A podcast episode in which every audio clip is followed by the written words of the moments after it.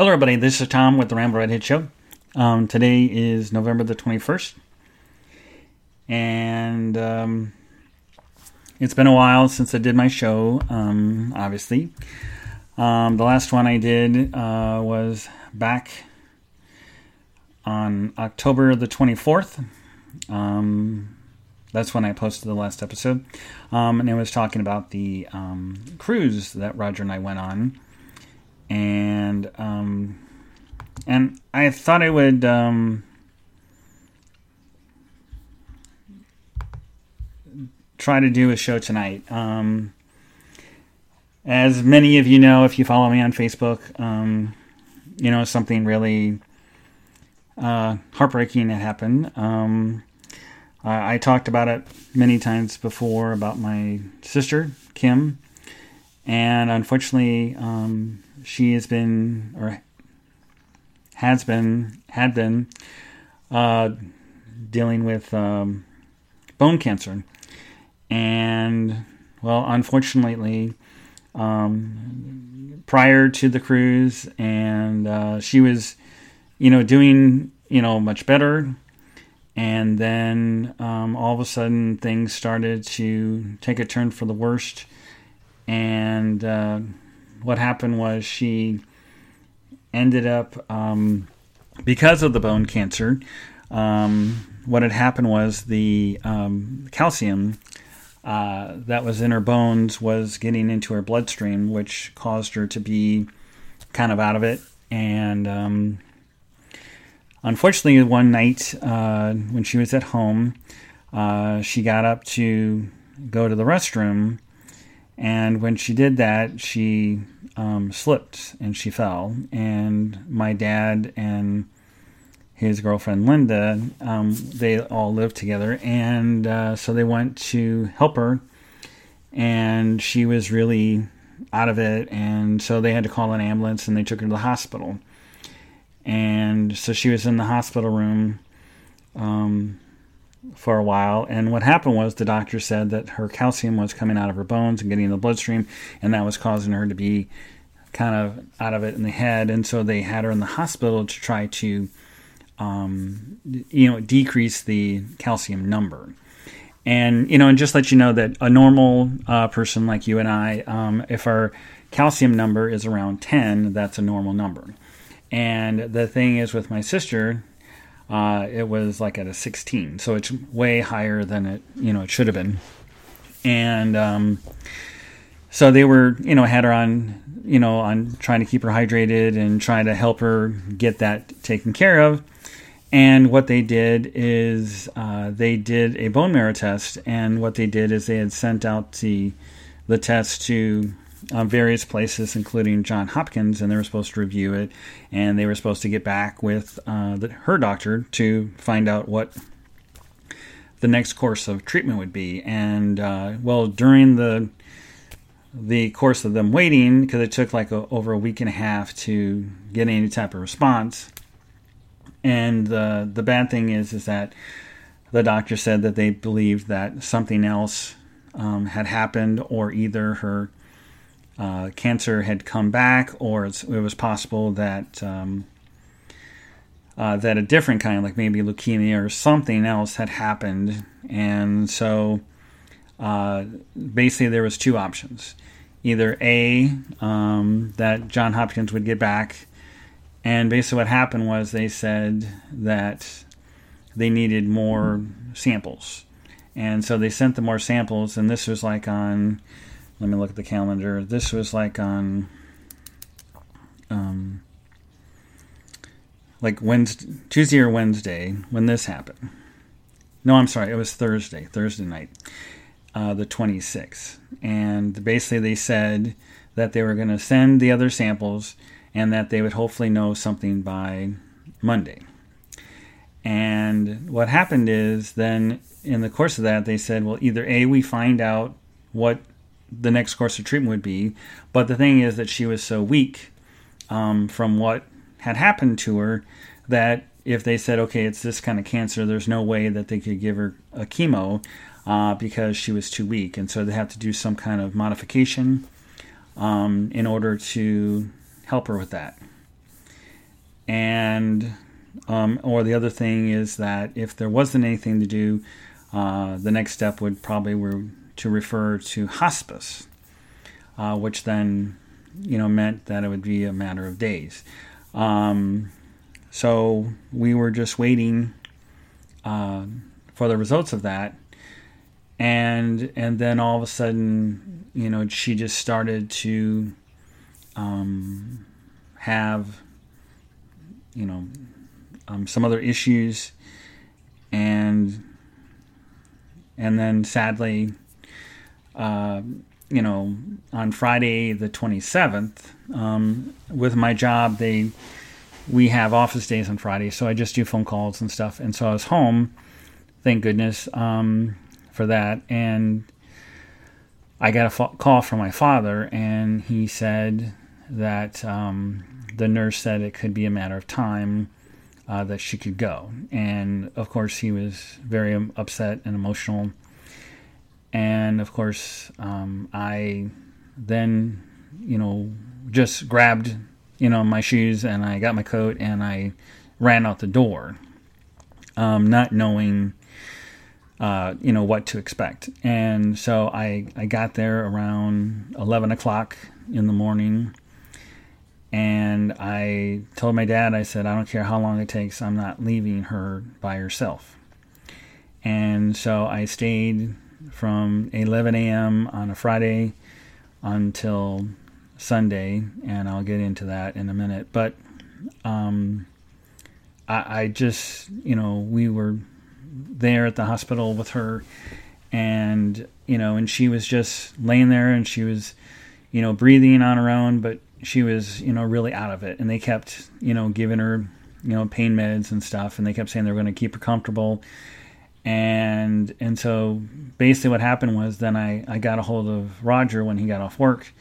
And I said, I need you to do me a favor, bring me a change of clothes, bring me my iPad, you know, the you know power cords, everything, and just because I'm not leaving um, the hospital. And so he did, and he stayed there um, with me for a while, and and then uh, I'd have to say that one of the things that I um, I could never imagine having a job uh, with nursing because I, I, don't think I could handle it, and uh, I'm too much of an emotional person, and I I just realized that there's no way that you know I could deal with this on a regular basis. Uh, so anyway, I was um, in the room with her, and you know, basically from Friday night, and I just you know stayed with her, and I was holding her hand, and uh, you know, and we were talking. And the weird thing is, like, one minute she would be like clear as a bell. And then the next minute she would like go, she would just say, like, I'm reading a line from my post that I did about the cruise, and it, she would just say, "I want to tell you all about the amazing cruise," and blah, and she would just like, like in her, I get like her brain thought that she finished the sentence, but her mouth would just go, it would just trail off, and it was just really strange. And and then the next minute she had like we had the TV on and we're just sitting there talking, and then all of a sudden she says, "I remember that commercial." And then the next minute she would go, well, you know what I mean? And blah, blah, blah. and we'd all go like, what, Kim? And she would just go, and then she would act like she's mad that she had to repeat herself or she thinks she's repeating herself. So it was just, it was just horrible, you know, seeing her like that. And, um, and then of course seeing my father watching his daughter like that was just heartbreaking. And, and then me seeing both of them like that, it was just, horrific. And um, so basically, what happened was because again, we all thought that it would be like a matter of time. So I was there from 11 a.m. or yeah, 11 a.m. Um, and and this was now into the evening and it got to like 10 30 11 and my dad is 81 years old and the the furniture the chairs the little couch like thing or not comfortable. and my dad he would every day for like two or three times a day he would go to the hospital be with Kim uh, during the time that she was more coherent and stuff. And um, and so he just said I'm gonna go home. If anything happens you just call me. Um, I'll be up. So my brother and I were in there and I, I just said I'm not gonna leave her. I don't want to leave my sister and I felt I mean, I already felt horribly guilty about being gone on the cruise, but I, I also felt horribly guilty because the the two three days before all this, um, I had got a. It was kind of like a another. It's not a promotion, but it was just another additional responsibility that I was given with my work, and I had to go to Woodridge, Illinois, for some training, and it took two days. And then they wanted me to stay another day um, another half day like on Thursday, which was a complete waste of time. And so I just, you know, rushed home Thursday, and then that's when all the stuff that I just told you about happened. So, so I didn't want to leave her. So I'm just in the room, and they have this one chair, and it kind of reclines, but it's like very uncomfortable. And so I'm sitting there, and I'm just watching TV, and then I thought, well, maybe the noise was keeping her up, so I, um, I turned the TV off and I was just on my, you know, iPad and you know, just trying to keep my mind, you know, somewhat occupied, and I just sat there and I just, you know, just watching my sister laying there, and she was just. Uh, like one minute she'd be like really good and you know comfortable and then like every two hours uh, the nurse would come in and um, and the, see the one thing that really bothered me, and I know some people that work at this hospital, and the thing that bothers me is that they gave her. I mean, I'm sure all of you probably had had somebody in the hospital, and so you know. So like if they're in pain, um, and they want their medicine, they hit a little button, and then the button is then they get it, but then you only can do it like a certain amount of time, like every half hour or 15 minutes or, you know, whatever it is. And so I just noticed that she just seemed kind of uncomfortable. And I went up and I talked to the nurse and I said, Well, if she's not doing well and she's in pain, but she's so out of it, how do you expect her to hit the button? And the nurse goes, Oh, well, I noticed that it had been a while since she hit it. And I'm like, well, if you notice it's been a while, then you hit it, then why didn't you tell the the doctors or the other nurse or someone else that could help her? Or why don't you put it on your little schedule to go in and check on her? And it just really pissed me off. And the other thing is that the doctor had told us that they would make sure that she was kept comfortable. And so so again, I'm I'm thinking that you know she could pass away at any time. And so I'm in the room, and every so often they would come in and check on her and give her the pain meds or IV and stuff. And then all of a sudden, um, she would, you know, relax and she would go to sleep and and she'd even snore a little bit. And and I just sat there and I was staying up. You know, now it's one o'clock, and then it became two o'clock in the morning, and I was just so wound up that I I I couldn't even I, I just felt like I had to stay awake. And I was just exhausted and I hadn't been sleeping well throughout the week anyway because A because of the meeting, B because of Kim, you know, just a lot of stuff. I just had so much stuff going on at the same time. And I hadn't been sleeping very well and I was just exhausted. And so I tried to stretch out on the chair, and I think I might have dozed off on and off for like two hours, like maybe from two to four, or, you know, and then I, I got back up and I went to the bathroom, got some water, and I'm walking around the hallway like a zombie. And then I get back in the room, and Kim seems very calm. And so I sit back in the chair, and I think I dozed off for like another hour and then it was like seven in the morning, and I will never forget this. Is that the nurse comes in, hits the button, the main light in the room, and it's really, really bright, and it scares both Kim and I like crazy. And she, like, Kim almost, it was like she was having like a panic attack. And I said, Kim, it's okay. It's okay. You know, you're fine. And I was like holding her hand and stuff. And it freaked me out because, again, I hadn't gotten much sleep. And I'm like pissed at this fucking nurse. And uh, she goes, Oh, it's. And now this is the other thing that was really weird is that Kim was kind of like in and out of it, like I said. But then all of a sudden, when the nurse came in, she goes, she goes, Kim, hey honey, do you need your pain medicine? And Kim goes, uh. and then the next minute she goes, well, what's your name? And my sister goes, Kimberly K. Keel. What's your date of birth? 12 13 58. Claire Isabel. And I'm just sitting there like, what? You know, and I, I was just like, you know, amazed because, you know, they, you know, everything. So then the nurse gives her the medicine and then she, you know, you know, sleeps um, a little bit. And um, so by then I'm just like, okay, I gotta get up for a little bit. So I go down to the cafeteria, which is horrible hospital food, and I get me something to eat. And uh, and I again, I'm just like a zombie the whole day. But I said I'm not leaving. Uh, so then I went back upstairs, and there's a, another nurse who I did like, and I walk up to her and I said, I, I'm gonna go into the waiting room, and I'm gonna go lay down.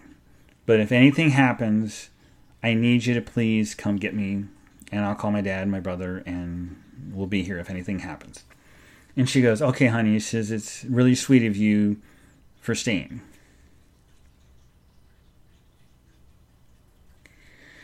So I go into the other room, and the thing is that this part of the hospital is huge waiting room, and they have all these couches and chairs and stuff. But the the horrible thing about this is that, and I get why they do this because it's supposed to be a waiting room for anyone. You know, it's not like restricted to certain people on this floor. It's for anybody who wants it, it needs it. And they have like one part of the room is like a big table, so if they want to eat, like a you know meeting and dining room area, and then they have a couple TVs and they have couches and chairs and all this stuff, and it's a really beautiful room. Um, but the thing is that where the couches are, is that they have this one light that is constantly on and it's very bright. And they've got them on both sides of the room because then if people do want to come in throughout the different times, like for example, if I was able to turn out all the lights, I would have. But then if people need to go in there or want to sit down or whatever, they want to keep some type of lighting in the room. And so I'm laying on the couch and I, you know, got a pillow and a blanket and um, I'm like practically having to cover my face up because this light is blinding. And I even at one point even moved the couch to another part of the room that was un- not under the light, and I tried to go to sleep. And I slept for like maybe a couple hours. And then Saturday morning around 10, I get woken up by my brother. And he says, Tom, the nurse said it's going to be any time so I, I again I'm like a zombie because I only got a few hours sleep and I get up and I go into the room and we're just sitting there watching Kim. And my dad's there my brother's there I'm there you know Linda uh, my dad's girlfriend sitting there. And we're just sitting there and we're sitting there and we're sitting there and we're sitting there. And we were basically there all day Saturday you know, and they told me at 10 o'clock or whatever time it was that she could go anytime. And she was not ready to give up, folks. She was not ready to give up. And, um, and so then again, the evening comes around and my dad says, I'm going to go home. And my brother stayed a little bit later and then I went back in the waiting room to sleep, and he stayed in there with it a little bit. And then all of a sudden, like three in the morning, my brother wakes me up, which why I don't know, but he wakes me up and says, "I'm gonna go home," and I'm like, "Okay."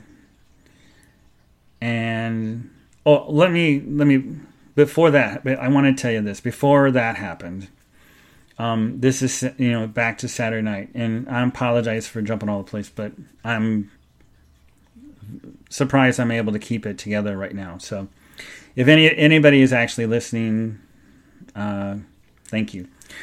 Uh, but what happened was a Saturday night after my dad left, my, my brother and I are sitting there, and every two hours, when Kim would get her pain medicine, the pain medicine would last like an hour and a half or hour and 45 minutes. And then all of a sudden, Kim would kind of like startle and she'd be like moaning and groaning. And then she would act like she wanted to get out of the bed. And we kept telling her, No, Kim, you can't get out of the bed. And she kept pulling on the sheet. She kept pulling on, you know, pillow. And we were afraid that she was going to pull something like her IV or something out. And, uh, and we are like, No, Kim, no. And then all of a sudden she would just keep moving. And so she was really restless. And, um, so I got up and I went and I got the nurse and I said, she's really restless. Like every two hours, she is gets like like as soon as the hour and forty five minutes, she gets worse. And she goes, oh well, we'll talk to the doctor and see if we can do anything. And then another two hours goes by, and and she does it again, and then she just kept getting worse and worse. And um, I don't know if any of you have ever watched the movie Steel Mag no, not Steel Magnolias, but um, Terms of Endearment, um, where it's uh, Debra Winger and Shirley MacLaine. And, uh, well, Deborah Winger plays this woman that gets cancer and she's in the hospital. And there's a pivotal scene where Shirley MacLaine, who plays the mother, um, her daughter is in pain and she goes out into the waiting room or the nurse's station and she starts screaming and yelling uh, that her daughter needs a shot. And the nurses are kind of like indifferent, like some of them at the hospital for Kenmore. And uh, she and she starts screaming, "She needs her shot!" And and I came that close to being Shirley MacLaine on Saturday night. I was like, and I was getting pissed off.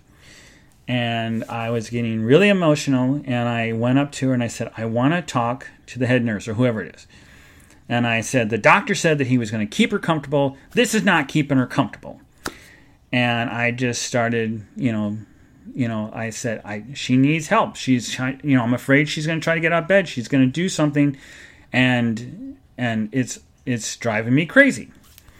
And uh, and then finally the nurse comes in, and then they talk to the doctor, and they agreed to give her something else to you know, again, keep her relaxed, and uh, and then finally, you know, she kind of, you know, settled down a little bit, and uh, and then that's when my brother, in the like three in the morning, whatever, came and got me and said or said he was going to go home because he couldn't sleep.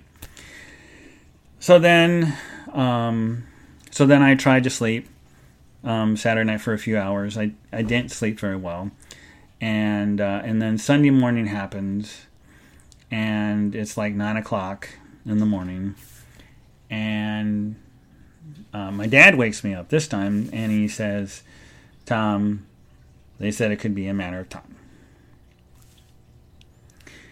So, and we go back in, and uh, we're sitting there again.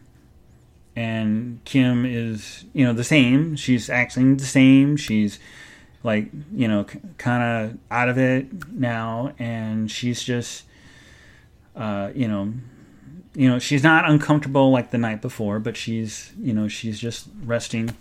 And then all of a sudden uh, you know the nurse kept in coming in and you know and uh, you know checking on her. And then it was really weird because it's, it's like they since they knew that it was going to be a matter of time i guess is that all of a sudden this one nurse who was one of the bad ones.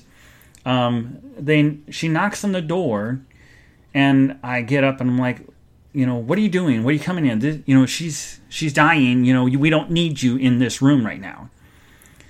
And then she opens the door, and I get up to find out what she's doing, and then she bends over. The nurse does bends over to get this tray out of this cabinet, and she bends over, and her scrubs or whatever come down, and I see her crack her ass. She get plumber crack, you know, whatever they call it. And I'm like, ugh. And then what she does, she pulls out this tray that had like apple juice and water and cookies and fruits. And she says, Oh, we thought we'd bring this up for you and the family. And I'm like, okay. And I'm just, you know, I'm like beyond words. I can't tell you um, how frustrated I was with the whole thing. And um, and I know she's just doing her job, and but it just it's like they were not there when she needed it, and then they were there when we didn't need it. You know what I mean? And um, so I'm just we're all just sitting there, and then Kim got kind of restless again, and then this one nurse comes in, and she's like one we hadn't seen, and she's like, like and you know, if she would have looked at Kim's chart or whatever, she would have known that this was, you know, could be any time. And she just comes in like it's uh, like a sunny day, and this is just a normal patient that is, you know, just had his appendix taken out. It's going to go home in an hour or two. And she was just like, like, well, how's everybody doing? And I was like, seriously? and and then all of a sudden my dad and my brother um, like we were talking about the how often they were supposed to give her medicine and they said oh we're supposed to give it to her every two hours and then linda says no we thought it was changed like every hour because she seems to be you know like one minute she's okay and the next minute she's a little bit restless again. And they said oh well we'll have to talk to the doctor. And i'm like you said you talked to the doctor last night. You got it all. And i was getting frustrated. And so I said something, and then I said, I said, and then Dad goes, Tom, and I said, okay, fine, I'm gonna get out of here. So I go back in the waiting room, and I'm pacing, and I'm just walking around, and this is like nine o'clock now, and uh, and then you know I'm just in the room by myself, and I'm just texting Roger about how I'm so fucking pissed off, and I'm ready just to scream and lose my, and I'm crying, I'm emotional, I'm just frazzled. I'm beyond words. And um, and then all of a sudden, my brother comes in, and he he says uh, about coming back to the room. So we go back in the room, and uh, and Dad says that the nurse did talk to the doctor, and they're going to change. I guess what they did is they didn't tell us correctly, but what they were doing is they were increasing the medicine, but they were doing it like every hour instead of every two hours. And then all of a sudden, my dad made a comment to the nurse about, um, about because she was she had oxygen on in her nose, and my dad says, "Well, is her on the oxygen? Is that, you know, you know what is that? You know, does she need that?" And the nurse said, "Well, no, she seems to be breathing through her mouth, so I don't see how." having the oxygen is going to help. And so then she uh, takes it off, and and then she kind of made this comment, and I was like, okay. And then Tim and I just said, okay, let's go. Let's just go get something to eat. So she takes the oxygen off. We leave. And all we did, we were on the fourth floor. All we did is take the elevator down to the first floor, walk to the cafeteria. We ordered our food they put it in these uh, to go containers. So it wasn't very long. And we're getting ready to sit down at this table to eat. And I went to go get something else. I don't remember. I don't even remember now what it was. But I walk back to the table, and Tim says, Dad just called. We got to get up there now. So we grabbed the food and we ran up to the um, to I mean we literally ran to the elevator, got on the fourth floor, ran in the room, and we walk in and there's dad and Linda and Kim is laying there and she's like gasping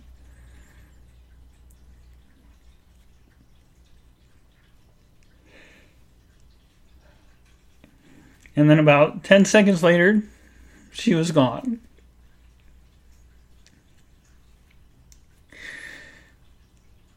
And um, I, and so my sister, 58 years old, was gone and and I just lost it.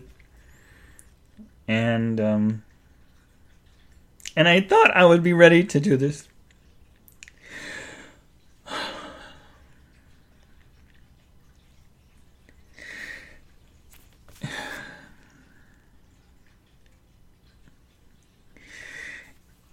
And I know there's some people out there that are spiritual or whatever, and I know that um, you know I I have I feel I have a spiritual side, and I I get you know I'm somewhere in the middle as far as with religion stuff, and um, the the thing is that it, it just bothers me that when someone dies that they go oh well they're they're not in pain anymore. They're up in heaven or you know or they're with so and so who died? And um and when you lose somebody i mean it, it there's nothing you can say.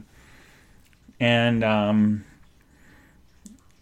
and so I, I just was like stunned at the moment and i was just sitting there and i'm looking at her and i'm like my sister is gone and seeing my father and he went from a series of emotions from you know crying to then he went right to anger and he's like she went through all that shit for nothing.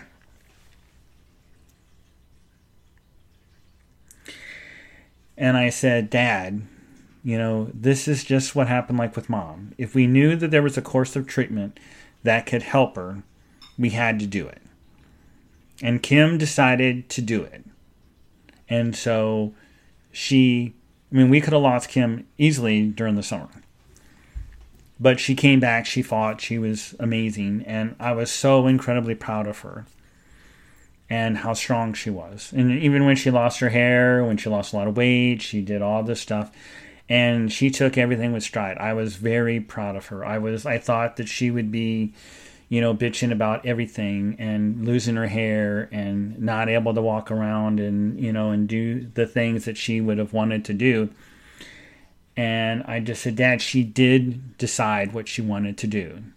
And, you know, unless, you know, if, if, you know, this other cancer or whatever came back, um, you know, she, you know, she would have been able to be fine. She would have been grateful that she did what she did. And I know there's some people out there that when they find this out that they have cancer and they decide to do a holistic way or they don't want to put that poison in their body, so they don't. And uh, and you know, in some cases they do great and they're able to overcome it. And uh, and then there's other people that unfortunately pass away.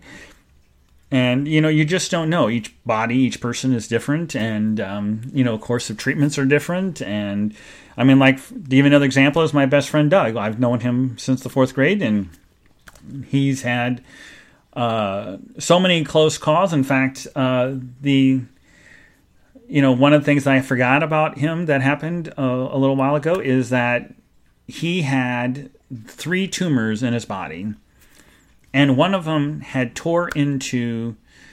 Uh, uh, this one tumor had um, perforated his small intestine.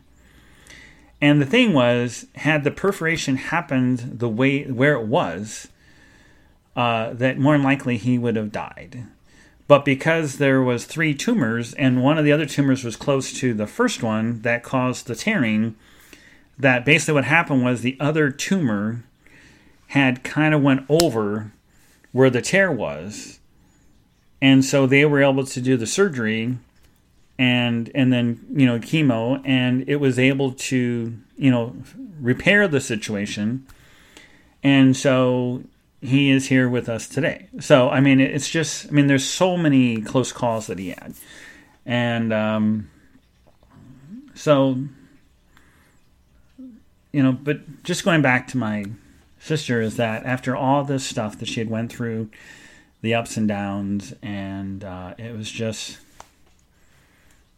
uh, you know, unbelievable.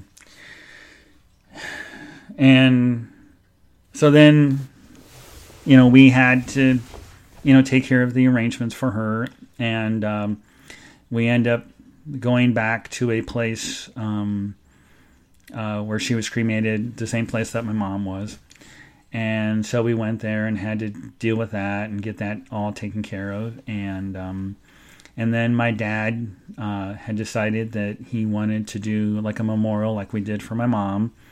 And he decided that he wanted to do it um, sooner uh, because when my mom passed away, it was back in September 2015. Well, we didn't do the memorial until November. And um, to be uh, truthful, what, what this last Saturday, uh, we had the memorial. And uh, so basically, you know, I, you know, talked to my friend who we had the memorial for my mom at this one uh, church. And so I made arrangements to have it there again and then I had to, you know, arrange all the food, and um, we went through all the photos. And um, I, I, at first, I was going to do another kind of memorial video of the different photos, but the thing is that my sister, and her infinite wisdom, uh, didn't like to have her picture taken very much, and uh, so as we were going through all these photos, we either had a bunch of them when she was really little, or we had some like from you know Roger and, my wedding, but she had a wig on, and uh, and Dad did not want to uh, use her photo of from the wedding as her like obituary photo. And so we had to, you know, go through the house and I went through all my photos and we're trying to find different ones and uh you know, and then dad and my brother and I were like, okay, well, which one do we want to do? And, you know, and they were like, I don't know, which one do you want to do? And they it was just, it's like everything got dumped on me, which I don't mind doing, but when you're going through the process of losing someone, especially, um, you know, someone that you're really, really close with, like my mother and my sister, is that, you know, the, you know, I'm already frazzled um, from all that happened the you know the few weeks before, and then you know you know going through what I did with her passing away, and then I had to do the obituary. I had to you know do you know find the photos, and it just spent hours and hours going through photos. And you see all these people that are no longer with you, and you see all these memories, and you see all these things going on. And all you can think about is that. And and then I kept thinking about my sister and about all the things that she and I did together and growing up together. And she and I were incredibly close. And uh, and we did a lot of stuff together. We traveled together. We did a lot of things uh, you know even with you know I, I was you know I even mentioned it when the for her memorial I said you know one of the things that you know, it didn't really dawn on me, but you know, all my music influences, most of them were through her. You know, I remember living in the house that we grew up, and I would say, "Hey, I, you know, I had a record player, and I remember she had a bunch of records, and I say, "Hey, Kim, can I borrow some of your records?" And she would say, "Oh, I love this and this and this and this," and I remember, you know, people like Elton John and Harry Chapin and uh, Billy Joel and you know a bunch of different artists then I would play them and I, you know, became obsessed with these artists. And like Billy Joel is one of my all time favorite artists. And I don't care if you don't like him, but for me, you know, I do. And I have everything he has. I've seen him live, you know, many times. And uh, same thing with Elton John and a lot of other artists. And, you know, it was all partly because of her. And then uh, my passion for movies um, you know, was probably through her too, because I remember when I was younger, we used to go to the library and they'd have these film festivals and uh, they'd have them all about the, you know, like Hitchcock and and I we would go and we would be obsessed with watching these over and over again. And I, I clearly remember that. And you know, there's just so many. Uh, you know memories that I have, and then of course there's been the conflicts and the fights and the you know uh, disagreements that we've had over the over the years. But you know those all seem mute right now. And so i'm just i was just focusing on all the the okay i don't know what the cats are into now but i don't care. Um but anyway it was just it was just crazy. And, um, you know, and I'm just going through all these emotions, just trying to, you know, get through what I had to get through. And I had, and then the other thing is, I her favorite flowers were irises, so I called a friend who uh, did the arrangements for the wedding, and I said, "Hey, is there any way you can get me some uh, irises?" And he says, "Yeah." And I said, "I'd like to get two vases with some purple, blue, purple-ish irises, and if you want to see them, you can go to my Facebook page and see it." Um, but he got me those and then I was, you know, trying to write what I was going to say for her, you know, at the memorial because I knew my dad and my brother were not going to do anything.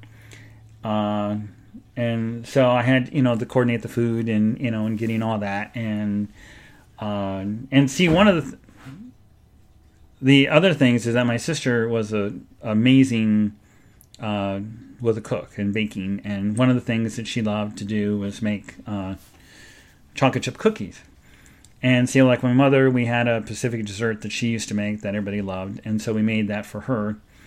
And and I thought, well, um, we need to do the same for Kim. But the thing is that my dad was constantly wanting to do like he didn't want to go get stuff done. He wanted just to do it. And I said, "Dad, you know, you've got enough on your plate right now.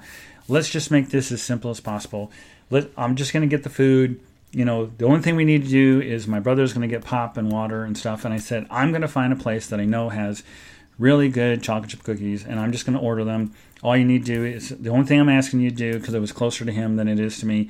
I said, all I'm asking is if you could please on Friday at noon go over there and pick those up. And he says, fine. So he went and he did that. And um, and the funny thing is, I, I asked him how many cookies he wanted me to buy and he and I don't know why, but he says 90. And I said, "Why 90? I don't think we're going to have that many people." And he goes, "Just order 90." And I'm like, "Okay." Well, then I called the place and I said, uh, "You know, how much are they?" And he said, "Well, we sell by the dozen." And I said, "Okay, I need eight dozen chocolate chip cookies." And they said, "Okay, when do you want them by?" And I said, "I, I want them by Friday." At noon, and but I didn't tell them what it was for. I just said that we need them, and so I, you know, prepaid everything and got it taken care of. And the funny thing is, my dad is, uh, he definitely has a sweet tooth. That's, I got to give him that. And I probably got that from him and my mother.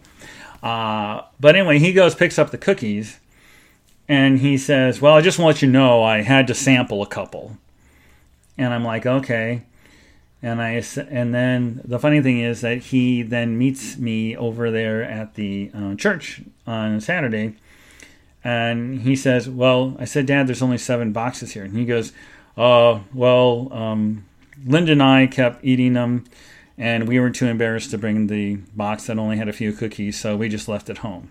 I went, Okay, Dad, that's fine. So, um, so we had all this different stuff there, and got it all set up, and I got the irises, and I went, like I said, I went through all the pictures and I had a folder, and I asked my dad to bring a folder of pictures, and then we had two, couple of eight by ten pictures that we wanted um, there as well. And instead of doing like a memorial thing, I just we just were going to lay all the pictures on the table, and and so I mean I have to tell you folks that during the last few weeks after she passed away, I, I was like, I mean, I was sad, I was depressed. I mean, there was days that I, I couldn't even I, I like the one Thursday after, I, I, just went into such a major depression uh, that I don't even know how I um, did half my. I mean, I, I don't even know how I did my job. I mean, I just drove around like a zombie that day, and then I got home, and I just went to the bedroom, shut the door, and I was just laying there, and I was so sad, so depressed, and I, I was just in such a funk. And um, Roger came home, and I just I just told him I said I'm just having a bad day, and he you know he was very supportive through all this, and you know and I. I mean, I say this all the time, but I, I can't tell you how much I appreciate having him in my life, and I just wish that it wasn't during, you know, a lot of the sadness. You know, I wish it'd be more for joyful things instead of sadful things. Um, but anyway, I was just in such a uh, state. I wasn't sleeping. I was just having a horrible time, and I just said I need to go to bed early tonight, and I'm just to go to bed, and I'm not going to, uh, you know, stay up. And so I just took a melatonin, and I went to bed, and I slept for like eight and a half hours, and it was like the first time in weeks that I got that many hours of sleep, and I felt a little better, and um, and so dealing with Kim's loss, I just, you know, I kind of was like, I wasn't, I mean, I was doing stuff for the memorial, but I wasn't like dwelling on the things, if that makes any sense. And so I really wasn't, you know, thinking about it. I mean, I was thinking about it, but I wasn't like obsessed about it, if that makes any sense. And, and then the day of the memorial, we had to be there around, we got there like 115 or so, 120, whatever. And I walk in, and Roger and the friends are helping, you know, bring stuff in. And we carry in the two vases of the irises, and they were just gorgeous. And we put them on the table. And then Dad had the two eight by tens, and I said, "Did you bring the other pictures?" And he goes, "What other pictures?" And I said, "Well, remember we were going through all the pictures, and I made a pile of the ones that I wanted to be on the table here." And he goes, "Oh, I guess I forgot." And he goes, "He goes, I'm sorry." And he goes, I can go back to the house if you want. And he just walked away. And I, and I'm putting my photos on the table. And that's when I lost it again. And I just sobbed.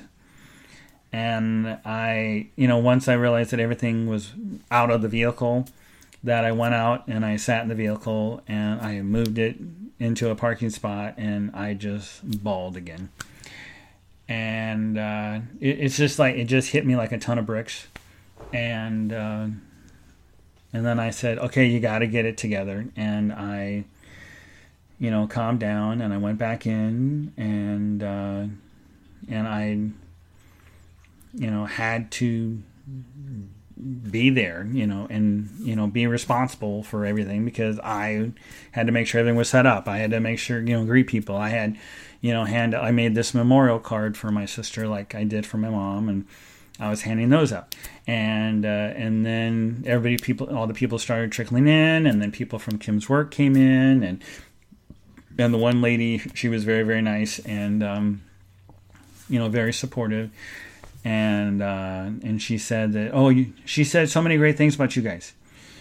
And uh, and then uh, after about an hour uh, then I got up and started telling people to go ahead and go eat. And so we got that all going and then because it was from two to five and then about an hour and a half in um, I got up and I I just told people I just want to say thank you so much for uh, being here and and I had it all written down on my phone of what I wanted to say. And I and I practice it and I practice it and I practice it and I practice it and I practice it and I'm like, you know, I said you got to keep it together. You know, you got to you got to get through this. And I get up there and I said the first line and I said I just want to thank you all for being here and I broke I started to, to cry. And my dad's standing right next to me and he goes, "That you're here for Kim." and I was like, and uh, and then I proceeded to you know thank you know my friend Lana and her mother for helping us get the venue, um, and then I thanked the people where Kim had worked, and I said thank you so much for being supportive through the beginning, the middle, and the end of this. Uh, and they looked at us and said, you know, said thank you. And then I thanked my cousin who would kidnap her away for a weekend and they would go gambling and just get Kim out of the house so that she could have some fun and and uh, and that really meant a lot to my you know my cousin. And then I thanked my aunt and my other cousins who were in Indy who helped my dad and and were there for Kim too when she was in the hospital. And then I thanked my brother and I thanked Linda and and then I finally uh, thank my father for being the rock that he was during this last year and a half of constantly being there and supporting Kim in every way, um, taking her back and forth to Indy, you know, being at the hospital 12, 14 hours a day. I mean, he was just amazing. And I, I just wanted to make sure that I wanted him to know that I appreciate him. And I just said, Dad, I love you. And I gave him a big hug and everybody, you know, clapped. And, um, and it was, it was really, you know, something. Oh, and one other thing I did forget to tell you that I wanted to tell you is that before my sister was, you know, she was a little bit more, I mean, she was still out of it, but she was kind of coherent. And I did something for two people uh, that I will never forget, you know, doing because my one cousin Tammy, who is the one that took her to go do the gambling, and then my sister's other friend Kiki, um, uh, were, were they were both really really close to, to Kim. But the thing is, my cousin Tammy lives down in Alabama, and Kiki, who lives locally, uh, was up in Canada visiting her father uh, during this weekend, and so I I called both of them, and I and I told them you know the update at the time that it could be any time that she would pass away, and they and and I said if you want I can take the phone into the room, and we can see how she responds, but you know she's kind of in and out of it, and I put the phone on speaker and I took it both in for both times, and they both had an opportunity to talk with her, and she was kind, of, like I said, she was kind of in and out of it. Um, but they both got to have a chance to talk with her. And and I remember holding the phone, and I'm just standing there, and I'm listening to them talk, realizing that it's probably gonna be the last time. And I'm just standing there bawling, and I can hear it in their voices. And Kim is like, "Okay, yeah." I love you too. You know, and it was just heartbreaking. But the thing is that I, I, I, I, in a way, I gave them a gift to be able to say goodbye. And I know there's a lot of people, and like with my mom, I mean, I told her I love her every day. But the thing is, I just wish I could have looked in her eyes and she could have looked in mine and say, I love you, like I did with my grandmother and uh, you know just making sure that they knew and and i just i just imagined how i would feel if i was in that situation and i was so far away and i couldn't get there in time that i would hope that i could have that and uh, so I'm, I'm just glad that i was able to do that for them and they were both there at the memorial and they both said that to me. They said, "Tom, I, I, I just can't tell you how much I appreciate what you did." So.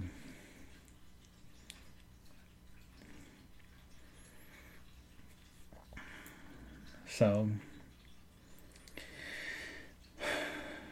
but now I have another relative that's gone and I have to move on and um, you know do the best I can, um, and just wish them you know wherever they are, wherever they be. Um, I just miss them terribly, and um, and I just had a lot of sadness in my life lately. You know, my mom died, my friend Denny died, my sister died uh, a dear friend on Facebook um, after five long years of dealing with uh, breast cancer. Um, I found out not long after uh, Kim died that she had passed away.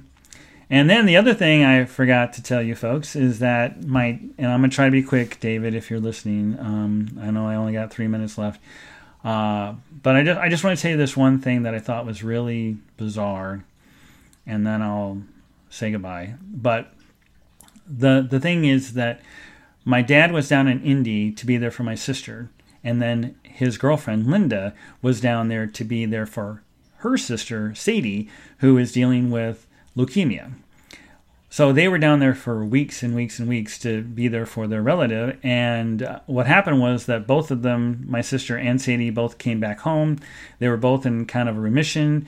And the thing is that Dad and Linda met because of those two.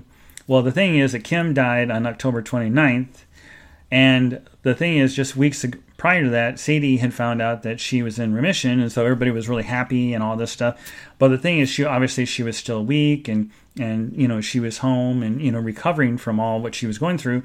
And what happened was some of her family that lived with her uh, had colds, and so what happened was somehow she ended up getting the cold, and and so instead of going to the hospital right away, um, she waited a day, and had she went in the day that she started feeling signs of it, they probably could have done something for her. But the next day she was in the hospital, and on my birthday, November the fourth, Sadie passed away. So it, it was just another, you know, another death and another sister that was gone, and um, I just thought it was so, you know, ironic that the two of them, by being sick, brought Dad and Linda together, and then they basically both died a week apart from one another. And it was just surreal. So, okay, I only got one minute left. I'm just going to go. Um, if anyone actually listened to this whole thing, uh, thank you. I appreciate it.